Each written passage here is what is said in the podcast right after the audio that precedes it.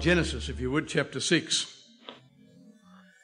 Now, now last uh, Sunday, uh, uh, the second meeting, Southeast put on a nautical night. Well, in that sense, it was sort of had that theme all the way through it.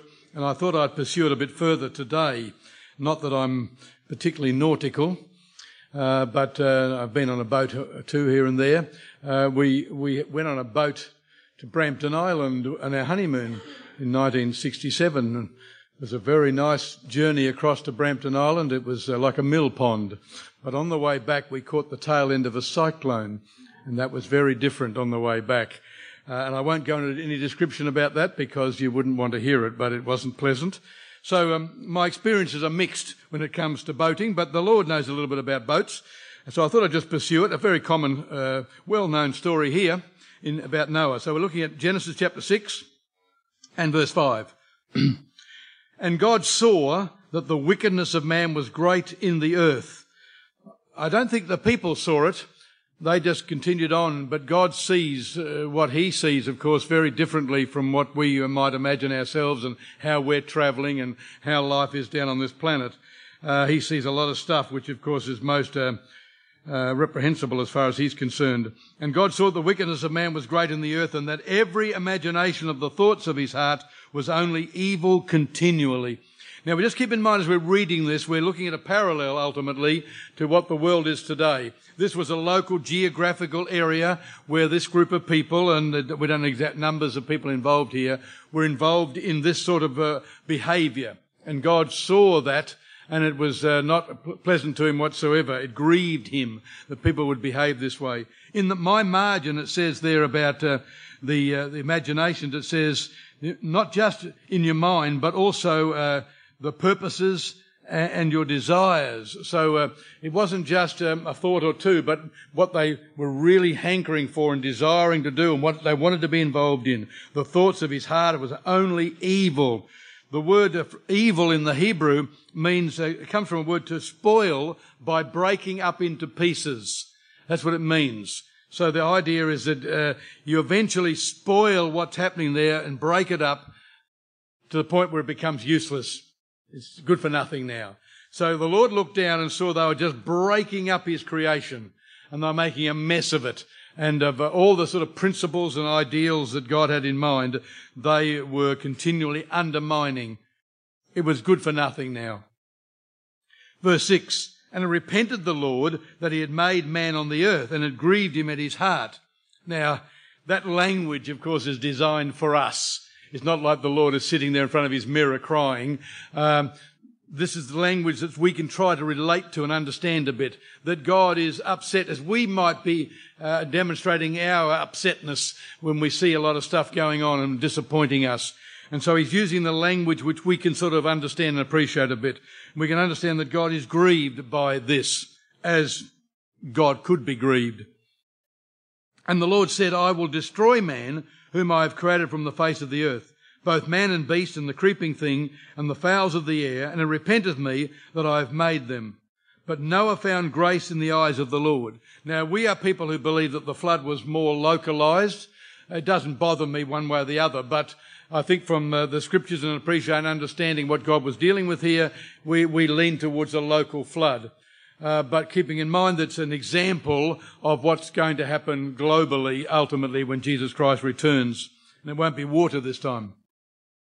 So uh, we, we, as you read through this, you just keep that in mind. Even so, some of the terminology looks a bit like more than just a local scene. Some of the Hebrew words need to be investigated, keeping in mind that perhaps when some of the people wrote this and used some words to translate this, they already had at the back of their mind certain thoughts about what this may represent. So they used terminology that perhaps wasn't the most ideal for the circumstances. Regardless of that, it doesn't really matter. There was a group of people here that uh, were behaving inappropriately as far as God was concerned, and God is not going to allow that to happen forever. He's not going to just blind, be blindly uh, bypassing all of this stuff and just letting it happen. Ultimately, God has to bring down judgment against those who would be sinners. In the middle of all of that, God is also gracious and merciful. He's not going to wipe everybody out those who uh, obviously are leaning towards him, who want to know truth and righteousness, who want to get it right, who want to serve the Lord, will find grace in his sight. So we read that in verse 8. Then in verse 9, these are the generation of Noah. Noah was a just man and perfect. The word perfect there doesn't mean he was absolutely 100%. It simply means he was upright. And considering the nature of the people around about him, uh, he stood out, clearly so, as being upright and just and he walked in the ways of God. And Noah begat three sons, Shem, Ham, and Japheth. The also, the earth also was corrupt before God, and the earth was filled with violence. The Amplified Bible says desecration, infringement, outrage, assault, and lust for power. Keeping in mind, as it was in the days of Noah, so shall it be when the Son of Man returns. And so these are the sort of things are we looking to see on the earth you don't have to look very far. Uh, it's constantly in our face all the time. And God looked upon the earth, and behold, it was corrupt, for all flesh had corrupted his way upon the earth. And God said unto Noah, The end of all flesh is come before me, for the earth is filled with violence through them, and behold, I will destroy them with the earth. Keeping in mind that the words for Hebrew here doesn't necessarily mean any globe at all. It means land or region or territory. So we can go through that. But that's not the aim today to identify that. What we want to identify is what was God's solution to all of this. In verse 14, make thee an ark, a boat of gopher wood. So Noah and his family were now going to become boat builders. And, uh, God was going to provide the plans. If you read on, uh, he gives the specifications the, the dimensions, which I'm told, by the way, and I'm not a, a sailor type person, but I understand the dimensions of this ship are, are ideal, perfect for the situation they were going to be involved in, for the floating uh, to go to the top when the water was coming down. And, and you can look that up as a scientific uh, bit of information, apparently. So this was a specified vessel. We now have a, a ways and means by which the people back then could be saved. In Parallel to that, we have a vessel today. It's called the church, the body of Christ. In the corruption of this world, God has provided a vessel whereby we can enter in to be saved. And, and that's the parallel. Uh, and sometimes this uh, ark is called the ark of safety by some people, or the ark of salvation, or the ark of deliverance. It's the boat by which they physically were able to enter in and uh, move uh, uh, into safety ultimately. And we're now moving into a spiritual church where we are going to be lifted up and to safety, of course, in the body of Christ. One's physical, one is spiritual. But there are a lot of parallels. We do remind ourselves that uh, to get into the spiritual ark, the spiritual ark of safety, the church, you have to be inspirited, of course. For by one Spirit are we all baptized or immersed or entered into or initiated into the body of Christ, the church. It's the only way. So we could look at some of the parallels, and I think you've done it before, but we can do it again, about how the ark of safety back then has a sort of the, the forerunner for our position. Uh, it was God's idea. The church is God's idea. Keep that in mind. It's not man's idea. Many men have uh, fiddled with it, but the concept of the church, the, the, the idea of a spirit-filled group of people uh, as a consequence of the death and burial and resurrection of Jesus Christ, would gather together and be part of this one unit is God's idea. It wasn't Noah's idea to build a boat. He didn't decide, you know what, I think there might be a bit of trouble. I think I might uh, build a boat. I mean, it would have been the last thing that anybody was thinking of doing at that particular time in history. And yet God ordained this is what's going to happen. And it was perhaps peculiar back then. As the real church is peculiar to a lot of people today. They're used to a lot of other stuff, but they're not used to the idea of a, a spirit filled realm where people speak in tongues, where we talk to the Lord, where we believe in creation, where we believe in answered prayer, a, a lot of stuff which a lot of people bypass altogether. And you know, particularly, of course, people don't want to nail it as far as speaking in tongues is concerned. So God made provision in all of these situations, all the way through the Bible, where there is judgment coming, God always makes provision for those who want to be right with God, for the righteous to find grace in His sight and to find a way of escape. This was the only way of escape. Uh, this was not Noah's idea. This was God's idea. The church is God's idea. how it's going to work. And uh, we need to find grace. We need to make sure that we're w- willing to respond to Him, and we will find grace in His sight then, and God will provide a way for us to be entering into the church. Now, and it's God's instructions. God didn't say, well, all right, no, I want you to build a boat. Anything you like, just build a boat. He gave very precise instructions how the boat was to be built, just as the church has very precise instructions how it's meant to operate. And God set it up. And therefore, we honour the church. We respect the way the, the Lord has ordained the church to be. Uh, and it's God's plan, it's God's design. Uh, and you have to enter into the ark to be saved. There's no other way. Uh, just like you have to enter the church to be saved. That's the only way of salvation. Uh, there's uh, no other alternatives. There are no rowboats. There are no uh, canoes. There are no rafts. There's no uh, mega-sized ocean liners either. There was one boat. Whether you liked it or not, whether you thought it was elaborate or not, whether you thought it was uh, luxurious enough, that was the boat. And the only people who got saved in Noah's day were those who went into that boat. Just like when the Lord returns, the only people who are going to be saved are those who are in the church. And I don't mean coming and sitting in a meeting and uh, just uh, playing games. We're talking about being in the body of Christ. We're not we're not identifying this group as distinct from uh, uh, Ballarat or Bendigo or something like that. We're talking about the whole body of Christ because the, the church is not a building, nor is it sort of the, the idea. Sometimes we say, "Oh, I'm going to church today."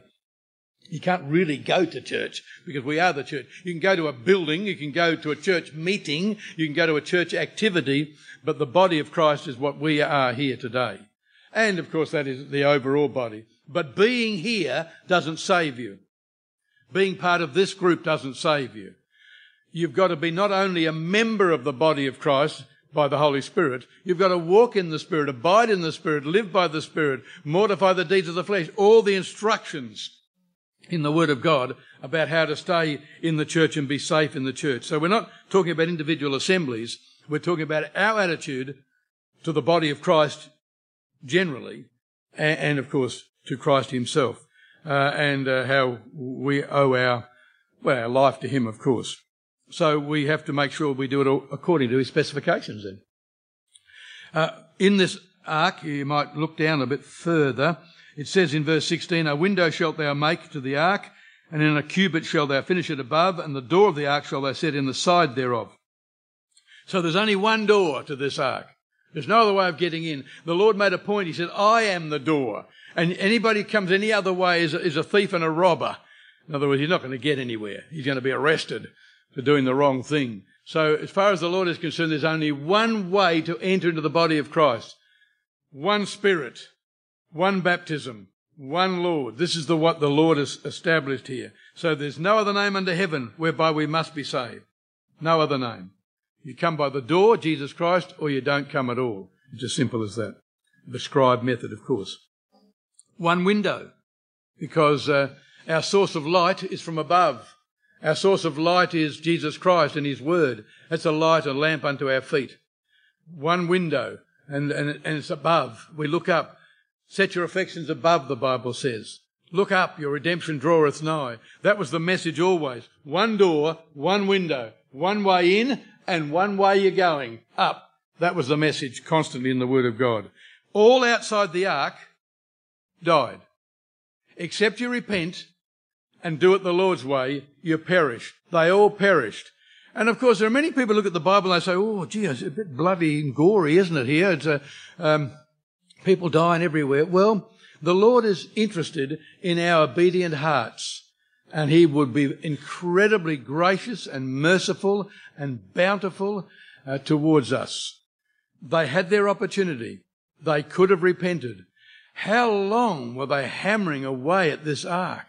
How long did they come out of their buildings or whatever they had in their tents and stuff and, and see this great building called a boat coming up uh, there in their very, front of their very eyes. How many times have they they thought oh, we better do something about this? Perhaps this guy looks like he's serious. His family looks like they're serious. Maybe there is something going to happen. Maybe we should respond to this. Or we're just too busy having our life and doing our stuff. You see, they all had an opportunity, so they they they didn't get involved.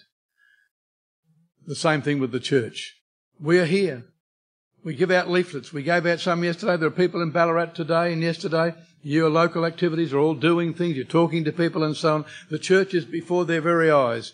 You're there at work, you're there at school, you're there at the play centre, you're there at various places. The opportunity is always there for someone to find out about what, what, what is this ark you're building? What is this church? What is it all about? Why are you doing this? Why are you involved? Why do you go Sundays? Why are you involved Wednesdays? What, what, what, what is your life all about? There's opportunity for people to ask the question. The Bible says, He that hungers and thirsts after righteousness shall be filled. So God set us up in various places all around the world, really, for anybody who's serious to ask you. And we have an answer, of course, that goes through to the eternities. So the answer for us is, of course, we've got to be committed into the things of the God, Lord. When the Bible says we are baptized by one Spirit into the body of Christ, the word baptism means immersed. We have to be immersed right in the centre. You can't hang on the, outside the boat. You've got to be right in the centre of the activities. That's what the message is constantly. Uh, and uh, and we're, we're able to send an invitation to everybody. We're, we go so they might come. We're, telling people that they might have the opportunity to be saved. It's important how they're travelling and we need to be concerned about them because right now they're on the outside. The people, most people you know, most people I know out there, who we cross paths with every day, are outside the boat right now. They're not safe. In fact, they're going to perish. And we need to have the compassion and concern to get that invitation to them, of course. Let's go to Hebrews chapter 2. At the other end of the Bible. And verse 9. It says there, but we see Jesus. We see Jesus all the way through from Genesis to Revelation, of course. It's all about Jesus. And there's many parables and examples and illustrations that uh, highlight uh, Jesus Christ. And the body of Christ is highlighted, I think, by this Noah's Ark. We see Jesus, who was made a little lower than the angels for the suffering of death, crowned with glory and honour, and he, by the grace of God, should taste death for every man, including us, for it became him for whom are all things, and by whom are all things, in bringing many sons unto glory, and daughters, us. That's the ultimate aim, isn't it? To bring us to glory, a new age to come, and he wants us to be part of it. That's the message. And it says, to make the captain of their salvation perfect through sufferings. So we have a captain on this ship of ours, this vessel, this ark of safety, the body of Christ. We have Jesus Christ who is our captain. The word captain there is translated in the Greek prince or, or author. He is the finisher and he's the originator also of our salvation. He is the captain. He, it, says, it says in Colossians, and he is the head of the body, the church. In Ephesians, and hath put all things under his feet and gave him to be the head over all things to the church, which is his body. So we have a vessel now, we've entered into the church, and hallelujah, we've got a captain. Not a captain like the one perhaps who was uh, on the Titanic, um, a captain who knows exactly what he's doing and he knows all the icebergs and he knows all the problems ahead of us and around us. He knows all the situations we have to deal with. We've got a captain who knows everything. Hallelujah. I looked up uh, uh, something on the internet about the sort of qualities of, of a captain of a ship. It says this. I'm sure there's lots of other ones and lots of other things you can put in there. The captain is ultimately responsible for all aspects of the operation of the ship. Safety, navigation, maintenance, cleanliness, seaworthiness, management of personnel, inventory, cargo, security, damage control, medical issues, and so on. So the captain is ultimately responsible. We have a captain, Jesus Christ, who's ultimately responsible for all of us. He set us up in his ship and he wants to look after us. That's really encouraging uh, that he wants to look after our well-being completely. It also goes on to say about this article about captains, it says, all persons on board the ship are under the captain's authority. I think that's true. If you step onto that ship, no matter who you are, you're now under the authority of the captain of that ship, no matter who you are. So um, the ultimate control and power and authority is the Lord's. All those who enter into the church, the body of Christ, we've got a responsibility to be under the authority and subject to Jesus Christ and to His Word, of course, to His principles, to His lifestyle, His requirements, his directions, his discipline, whatever it is. It says in Matthew 7, For he, Jesus Christ, taught them as one having authority. Of course, the Son of God. How much authority can you have? He's got all authority, all power, all might. Now, we are working alongside him. I've used the term here, able seamen we're meant to be. In, in 2 Corinthians it says we're able ministers, but we'll be able seamen today. We are the crew now. Jesus Christ is the captain, and we're the crew on his ship, as it were, his vessel, the church, the body of Christ. And uh, we've got to do all the things the Bible tells us to do. For example, we have to follow his commands, naturally, which means we need to read the book to find out the, the manual of this ship and what we're supposed to be doing and how we're supposed to be doing it. That's imperative, of course. We're, we're workers now, co-workers, co-laborers with Christ. We need to be well drilled we need to be united together. You can't have a ship operating with people, someone pulling the sail up, someone else pulling it down, someone else putting an anchor on this side, someone pulling one up on that side. It can't work. You've got to have people in, in unison. They've got to be working. They've got to be drilled. They've got to know what they've got to do. They've got to know when they've got to do it. They've got to know how they've got to do it. And that's, that's critical. Otherwise you're going to sink the ship. And so as far as the church is concerned, the Bible tells us he set all sorts of things in place, all sorts of people in the body of Christ for all sorts of jobs to do, and they've got to be united in their cause. I read recently, only a couple of days ago, someone said a little article about united. U-N-I-T-E-D. And if you get it wrong or back to front, you get untied. U-N-T-I-E-D. So you've got to get it right. Otherwise you won't be united, you'll be untied. That's a little thought. I, I thought it was all right. See not? Okay. I'll, I'll, keep moving. So we're all meant to make our contribution. We're all meant to be part of the team, uh, working in harmony together. And we need to sort out our differences. In the Old Testament, God said, don't put the ox and the ass together because they don't work in harmony. One's got bad breath and the other one doesn't like it. One's a little bit different size and so on. Don't yoke them up together. Don't be unequally yoked, the Bible says. So there's a message to all of us about our working together and so on. Sort out our differences. In a boat, I understand, you'd be in very close quarters at times. And you really need to get on with the person that's on the bunk just, just there. Because uh, that's how close you might be. So when we're working together, when we're part of the body of Christ, we need to make sure we're working together and, and have an appreciation and we're supportive. We have a vision of what we're doing, why we're doing it, what part we're playing and so on. Now there's an expression, and you've all heard of it, all hands on deck. It's an expression. It's meant to be a nautical expression originally. The Oxford Dictionary says, a cry or signal used on board a ship that all crew members to go on deck to help. Generally, immediately, the cry would go out.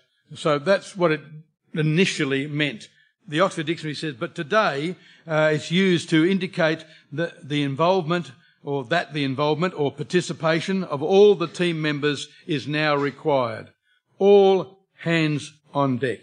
That's the message of this ship, isn't it? Of God's church. We've got a vessel, we've got a captain, we've got a crew, and the message is all hands on deck. All making a contribution, of course. Every member is important. Let's go to 1 Corinthians, or back to 1 Corinthians chapter 12. 1 Corinthians chapter 12 and verse uh, 27, which says, Now you are the body of Christ and members in particular. And God is concerned about each member in particular, of course, which we are here today. All spirit filled and all part of the body of Christ. And God is concerned about every single one of us. Now, if you go back a little bit to verse 13, we'll read the verse that I've quoted three times today already. For by one Spirit are we all baptized into one body, whether we be Jews or Gentiles, whether we be bond or free, and have been all made to drink into one spirit. Can't get it any clearer than that, how it works. Jesus Christ said, unless you're born again of the water and the spirit, you will not see or enter the kingdom of God. You can't come on board this ship any other way. You can't climb around the back and hope to get on board God's vessel some other way, as many people do. Making decisions for Christ, giving their heart to the Lord, making some sort of statement, signing a card, ticking a box, all sorts of ideas, belonging to some church group or some organisation, doing some charitable work, whatever they feel they, they want to do, but somehow or other is going to get them on this boat. It won't. This is the only way to be on this boat. For the body is not one member, but many. Now, Paul's making a point here, not so much about how we get into the boat, but what we're supposed to be doing in the boat. What, what, how, how are we supposed to conduct ourselves? Are we significant to God? For the body is not one member, but many. If the foot shall say, because I am not the hand, I am not of the body, is it therefore not of the body? Just as a natural body has all sorts of parts to it, the body of Christ has all sorts of members to it as well all sorts of ages and uh, backgrounds and cultures and abilities and capabilities and so on. Uh, we're a mixed bag in God's church, not just in this group here, but across the globe. We're a mixed bag of people of all sorts of uh, nationality and races and previous cultures and uh, all sorts of abilities and so on that we can exercise in one form or another. And our, our body, our natural body, is made of all sorts of bits. And some bits uh, we sort of we like to look at. I mean, some people might look at their feet, perhaps. I don't know what they do. I mean, I I don't know about some ladies who spend a lot of time on their toe, toenails and stuff, and, and, and mine are horrible. I mean, you want to wear socks over my feet. Um, so so some people sort of think, well, maybe, well, why did he start off with the foot? Well, maybe it's the foot that always gets trampled on, isn't it? It's always the foot that's under. You're always getting, always getting heavy going all the time. Uh, so the Lord is saying here, you know what, no matter where you start in the body of Christ, even if you think it's not all that significant or the part you're playing isn't all that important, it is. That's the message. On this boat, every team member is important.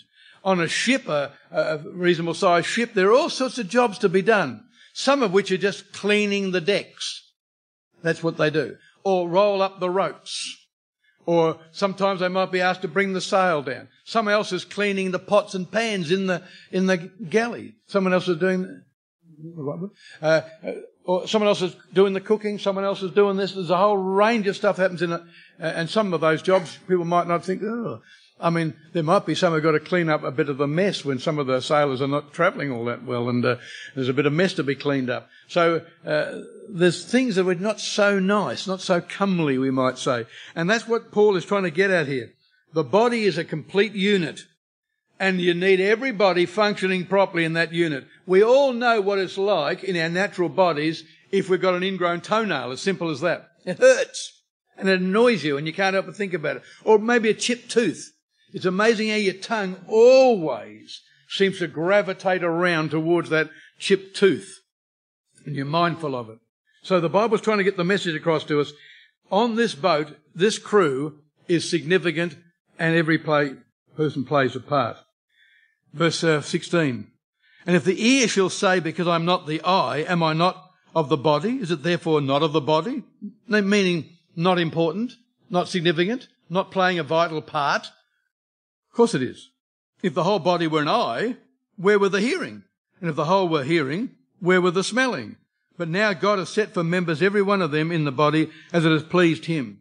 So there, amongst us here today, even our small number of people with half of us missing, there are people who are still very talented enough to be able to play musical instruments, which many of us can't. There are others who are quite uh, able to pitch in and to do a whole lot of other stuff and be out there at Sunday school teaching or elsewhere and creches and so on. So there's a lot of stuff that gets done. Some got here at 12.30 to help set up and put chairs out and do all these sort of things. Every one of those things is significant. It's not about being up here and preaching. In fact, as far as a pastor is concerned, we can cover the preaching by preaching yourself if you have to. But a lot of the stuff like uh, uh, the mundane things of setting up and organising and being behind the scenes and helping out and so on, that's more significant.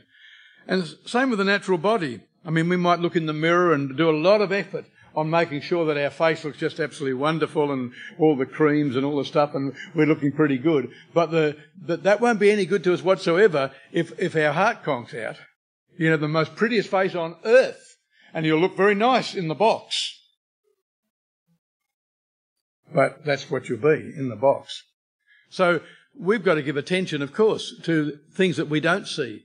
And you don't put them on display, do you? Or maybe some ghoulish people do have bottles of mm, parts, but uh, most of us don't go have a mantelpiece with, you know, liver on it. Uh, but but we need it just the same, or a kidney, need, or a pancreas, or whatever. We know if the bits don't work, uh, then our body doesn't work too well. We don't function too well.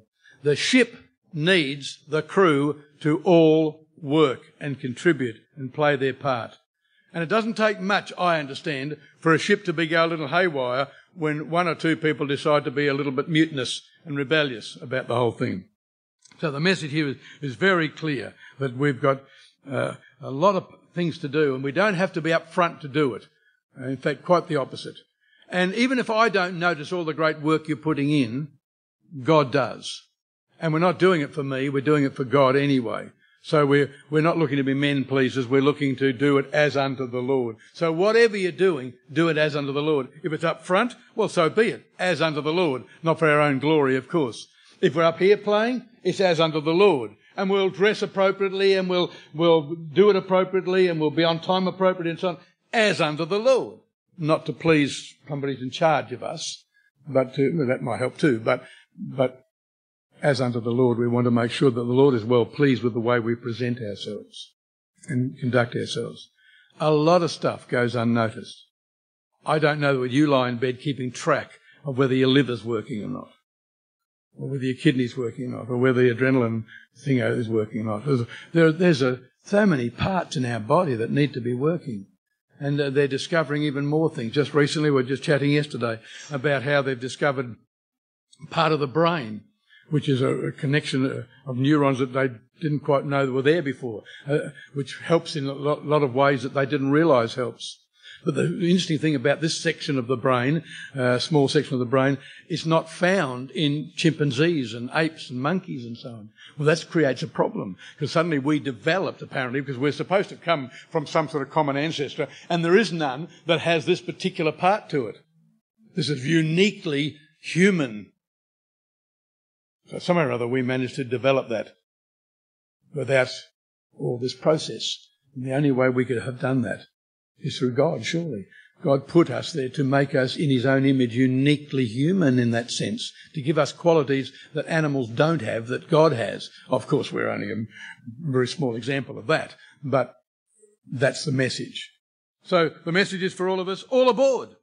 All aboard, all hands on deck now. Let's make sure that we're all part of this uh, great mission that we're on. And we have a common mission, aren't we? The common mission is that we need to be saved, we want to stay saved, and we want to see other people saved. That's the mission of the church.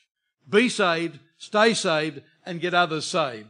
That is the overall process of what this ship is all about. It's, it's, the same in Noah. They got to get saved. They had to stay saved in the ark. You couldn't get out. I mean, don't jump out and start swimming, whatever you do. So that's what uh, the, Noah and his family all stayed in the boat. So they got themselves saved. They stayed in the boat, and the invitation was for the others, come on board. There's a place of safety here. We're in the church. We're staying in the church, and the invitation is, come on board. Get in the church. Get in your place of safety. And if ever there was an age where that cry has to go out, it surely is today. The world's in a mess. Do we have to wait for anything more? It's in an absolute mess. We do not have any principles anymore. It's as simple as that. I'm not, I'm talking general, I'm not talking about individual people, of course. So the message is clear. Get on board, stay on board, uh, and uh, work for others to be on board. Listen to your captain. Uh, don't jump ship under any circumstances. I think some people know my thoughts about um, uh, the time when Peter walked on water. We extol the virtues of Peter, and I, I might want to decry from the fact that, yes, I'm pretty incredible that you jump out of a boat and start walking on water. I'm sure of that. I don't think he was meant to jump out of the boat, though. That's my view very clearly so. I think he was meant to stay inside the boat. The only person on that day who was at risk was Peter. He was the only person at risk. And he put himself at risk by jumping out of the boat. And Jesus Christ said to him, O ye of little faith. That's an incredible thing for Jesus to say to someone who's just walked on water. Why was he of little faith? Because he jumped out of the boat. Jesus Christ had originally said to him, and all the others, stay in the boat and I'll see you on the other side. That's what he said. And that's what they should have done. Stayed in the boat and waited till they got to the other side. Oh, it was going to be a bit of a rock and roll ride. No doubt about that because the waves were beating everywhere. But, but it would have been fun. They could have just strapped themselves in on the boat and just gone, hey, and they put their hands up like they do in the, on the roller coaster rides and so on, up and down. It been fantastic for them. They were safe. How could they be anything else but safe if Jesus said, I will see you on the other side? Guess what? They're going to be seen on the other side. And the only way they could be seen on the other side was to get to the other side. So Jesus knew they were going to get there. And Peter jumped out, I don't want to decry. That's wonderful. There's millions of sermons about Peter walking on water, uh, and, and, I'm not decrying any of those. Particularly, that's amazing he did that. But I think it would have been better if he just stayed in the boat. That's my view. Anyway, Isaiah 57. One thing is for certain, we're not going to copy him. Well, you can give it a go if you like. Just wear your bathers, that's all. Don't wear clothes. Isaiah 57.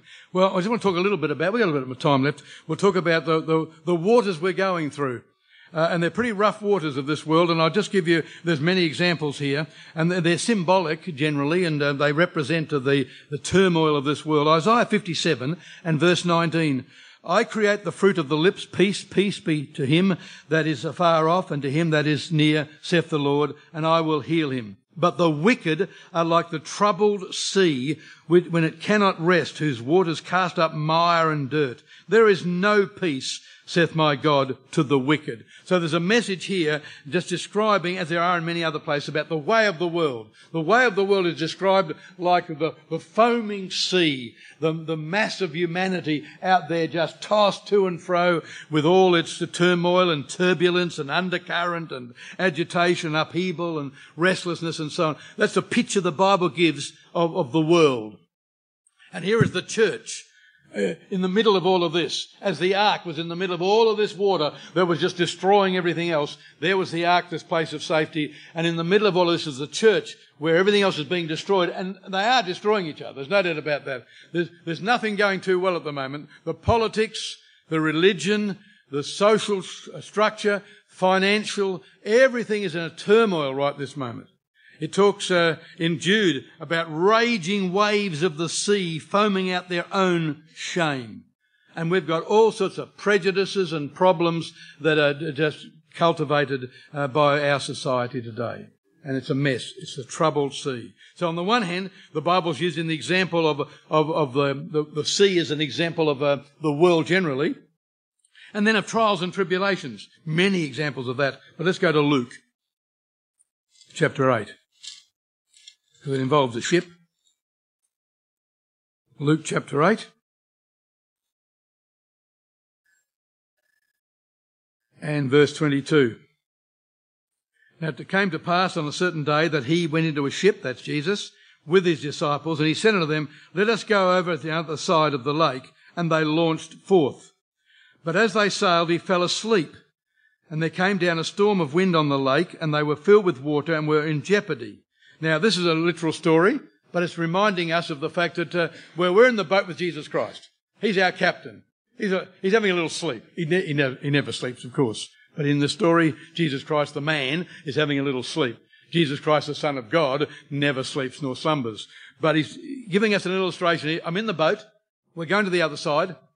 Sit still and be happy. And uh, then suddenly the waves come. Suddenly we're confronted with trials, tribulations, winds of time hit us. Things happen to us. People let us down. Circumstances let us down. Life lets us down, we might feel. And so we're, we're confronted. So, so not only is the, the, the, the, water representing the, the mass of humanity generally, it also can represent with, with raging winds and so on, the, the sort of storms of life that we have to deal with. And, but we've got, we're in the ship now. We're not in the world. We're in the ship. They have to contend as best they can out there, but we're, we're safe with Jesus Christ there. And we read there in verse 23, as they sailed, he fell asleep, and there came down a storm of wind on the lake, and they were filled with water and were in jeopardy. And they came to him and woke him, saying, Master, Master, we perish. Then he arose and rebuked the wind and the raging of the water, Uh, sometimes we feel that things are raging around us, we, and we're a bit knotted up in our stomach, and we, we're feeling a bit out of sorts and some because life's just a bit hectic, and people are letting us down, family are letting us down, children are disappointing us, and so on, whatever. Anyway, the Lord knows about it all. He just got up and he, he, he rebuked the wind and the raging of the water, and they ceased, and there was a calm. Hallelujah. The captain's in control.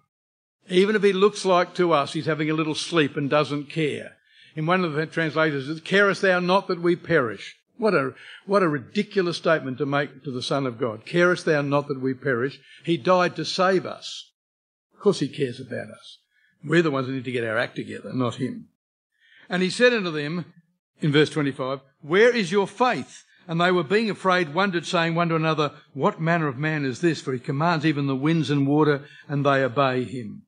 Now, I'm not suggesting the Lord is uh, saying to us that, you know, we get in a boat when uh, maybe on our honeymoon I could, if I'd been in the Lord, I might have been able to say, winds be still. And instead of going like this and like this, it might have been nice and calm. I don't think the Lord's necessarily saying that, but hallelujah. But what he is saying is, when I tell you what's going to happen, believe me. It came to pass on a certain day that he went into a ship with his disciples and he said unto them, let us go over unto the other side of the lake. What, they're going to die halfway through, were they? Jesus Christ said, We're going to the other side of the lake. The other side of the lake for me is, is, is the heavenly shore that we're heading towards, to the glorious future. The Lord's put us in the church. He's the captain of the church. He's the head of the church. And He said, let us now go together to the other side, to the glory land I've got in store for you. Is He going to now let us down? Is He? Is He going to forsake us? Is He going to jump ship? Is He? Is he going to fall asleep to the point where we, can't uh, get anything from him anymore? We're done for. The water's overwhelming us and we're finished. Surely not. Surely not. Let's go to Psalm 107. Have I got time? We'll make time. Psalm 107. This was actually uh, uh, a psalm that uh, our seafaring man David uh, quoted on his PowerPoint presentation. Uh, and all of the psalm you could read. In fact, the top of them, uh, on my edition here, my King James Version edition of uh, uh, the it's Oxford version, wide margin, it says, God's manifold providence in divers or different varieties of life. So it's describing here in Psalm 107 all the things that can happen in life and what's God's solution to them. God's answer, God's provision to them. I'm not going to read them all, uh, but the message is have a look at the goodness of God in the middle of all of this and see what you might be contending with, but what God is able to do for you. And part of that is a sort of this uh, seafaring uh, analogy again. Uh, going down in ships, we read, and verse stormy winds and so on in verse 25. And then you get down to verse 26. They mount up to the heaven. So we're talking about the stormy winds which lifts up the waves thereof. I don't know whether any of you have been in a boat that does that or not. I have a vivid memory still, even though it goes back to 1967, of hanging on desperately to the seat and to the pole next to me and daring not to move, to turn my head one little bit, not to look up or down or do anything, just sit still. But even that didn't work. And I had to go downstairs. And when you go downstairs, even if you were only half sick before you went downstairs, the nature of downstairs would finish you off completely. So you have to get upstairs as quick as you can and hang on for dear life. And the boat literally, I'm not exaggerating, you ask my wife, my, uh, the boat was, whoa, whoa, I'm, thinking, feeling a bit sick thinking about it, uh, up and down. The, so here's the de- de- description here. They, verse 26, they mount up to the heaven. They'd go down again to the depths. Their soul is melted because of trouble. Now this is a vivid sort of analogy, but it's not talking really about just when you go on a honeymoon and you come on the way back and the boat does this. It's talking about life. The things that sometimes, whoa, oh, that was something out of the blue. What happened there? And suddenly a wind comes this way and suddenly this happens. There, every one of us is confronted with things. Suddenly a child gets sick. Suddenly there's a, a, diagnosis of something that could be serious. There's that happens. Or there might be a job loss, or there might be a financial debt that suddenly appears. Uh, there's all sorts of things. Suddenly, whoo, up and down we go. They reel to and fro and stagger like a drunken man and are at their wits' end. How do we get out of this? And I was at my wits' end. I'm thinking, when are we ever going to get to land again? It wasn't all that long a journey, but uh, it seemed to go for days. It only went for a few, I think it might have gone for a couple of hours. I think it was half an hour to get across and two hours to get back or something. I don't know what the figures were, but I know it was a very long journey backwards to get home again. They reel to and fro, oh, and at wits' end. Then they cry unto the Lord. Well, I couldn't cry unto the Lord because I, uh, at the stage we were being, uh, when we were married, uh, my family were involved in the things of the Lord when we were rebellious and they were crooked on us. They were probably praying for a cyclone to stir us up or something or other. I don't know what they were uh, uh, in their trouble. And he bringeth them out of their distresses. Hallelujah. He's the answer. He maketh the storm a calm so that the waves thereof are still. Then are they glad because they be quiet. So he bringeth them out into their desired haven. And was it wonderful to get off that boat and just to step onto terra firma again? Oh, I think it was Mackay. Did we go to Mackay? Was that where it was? Oh, Mackay. So even Mackay seemed pretty good to me at the time. And this is 1967. And so just to stand there. Ah. And there was a guy there. I, I was looking at him most of the time uh, on on the boat, and he was standing the whole time, and he was holding on to one of those poles on the boat, and and and he wasn't sick or anything like that. And I and I, I said to him when he got off, I said, you know, I was looking at you and I was, I was admiring you. He said, oh no. He, he was absolutely, I think, petrified and he, he couldn't dare move. So he just hung on to that and didn't move the whole trip. Just, I don't, he probably was praying. I don't know what he was doing. Uh, anyway, we got there. Oh, men, uh, in verse 31, would praise the Lord for his goodness and for his wonderful works of the children of men. The Lord is telling us here, I'm the captain of this ship. And yes, there are times when you're going to go through troubled waters. You live in troubled times, perilous times you live in. But I'll see you through to the other end. Let's go finish up now in Revelation. Because our desired haven is not Mackay. Revelation 21 and verse 1. And I saw a new heaven and a new earth, for the first heaven and the first earth were passed away, and there was no more sea. What a strange thing to put there in the second last chapter of the book of Revelation when we're just about into heavenly territory now and we start getting a description of it and it says no more sea. Well, what about something else? No more bananas or something. Well, why have we picked on sea here? Because sea is a description of this world. And in fact, let me read from Luke 21 to you from the Amplified, so you don't need to look it up talks about the end of the age in this world, wars and insurrections, disturbances, disorder and confusion, and upon the earth distress, trouble and anguish of nations, in bewilderment and perplexity, without resources, left wanting, embarrassed, in doubt, not knowing which way to turn, as the roaring and of the tossing of the sea. So back in Luke 21 there, the analogy is this world is just like the roaring and the tossing of the sea. The impulsive nature of mankind, the uncertainty, uh, the, the depths of despair that people can find themselves in. And it's not surprising, therefore, the Lord is saying, guess what? When I return and I set you up in my new realm, no more sea. No more of the way this world is. No more turmoil. No more disasters like this world has produced to us. That's why it says in verse 4, and God shall wipe away all tears from their eyes.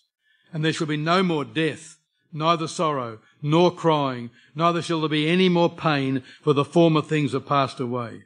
And he that sat upon the throne said, Behold, sit up, take notice of this. I make all things new. Now, you can check with your Greek scholars, but this word new here is not sort of a, the latest model of uh, some Holden. That's not the word new there. This word new here means not up to date or just uh, readjusted or uh, fine tuned. This is a new form, a new structure, a new kind, a new concept, unprecedented, unheard of, inconceivably glorious, beyond the ordinary, out of this world. We're talking about something not just fine tuning and making it a little bit sleeker lined or putting a little stripe down the side of your car. We're talking about a brand new concept altogether. Eye hath not seen, ear has not heard, not into the heart of man what God has prepared for him.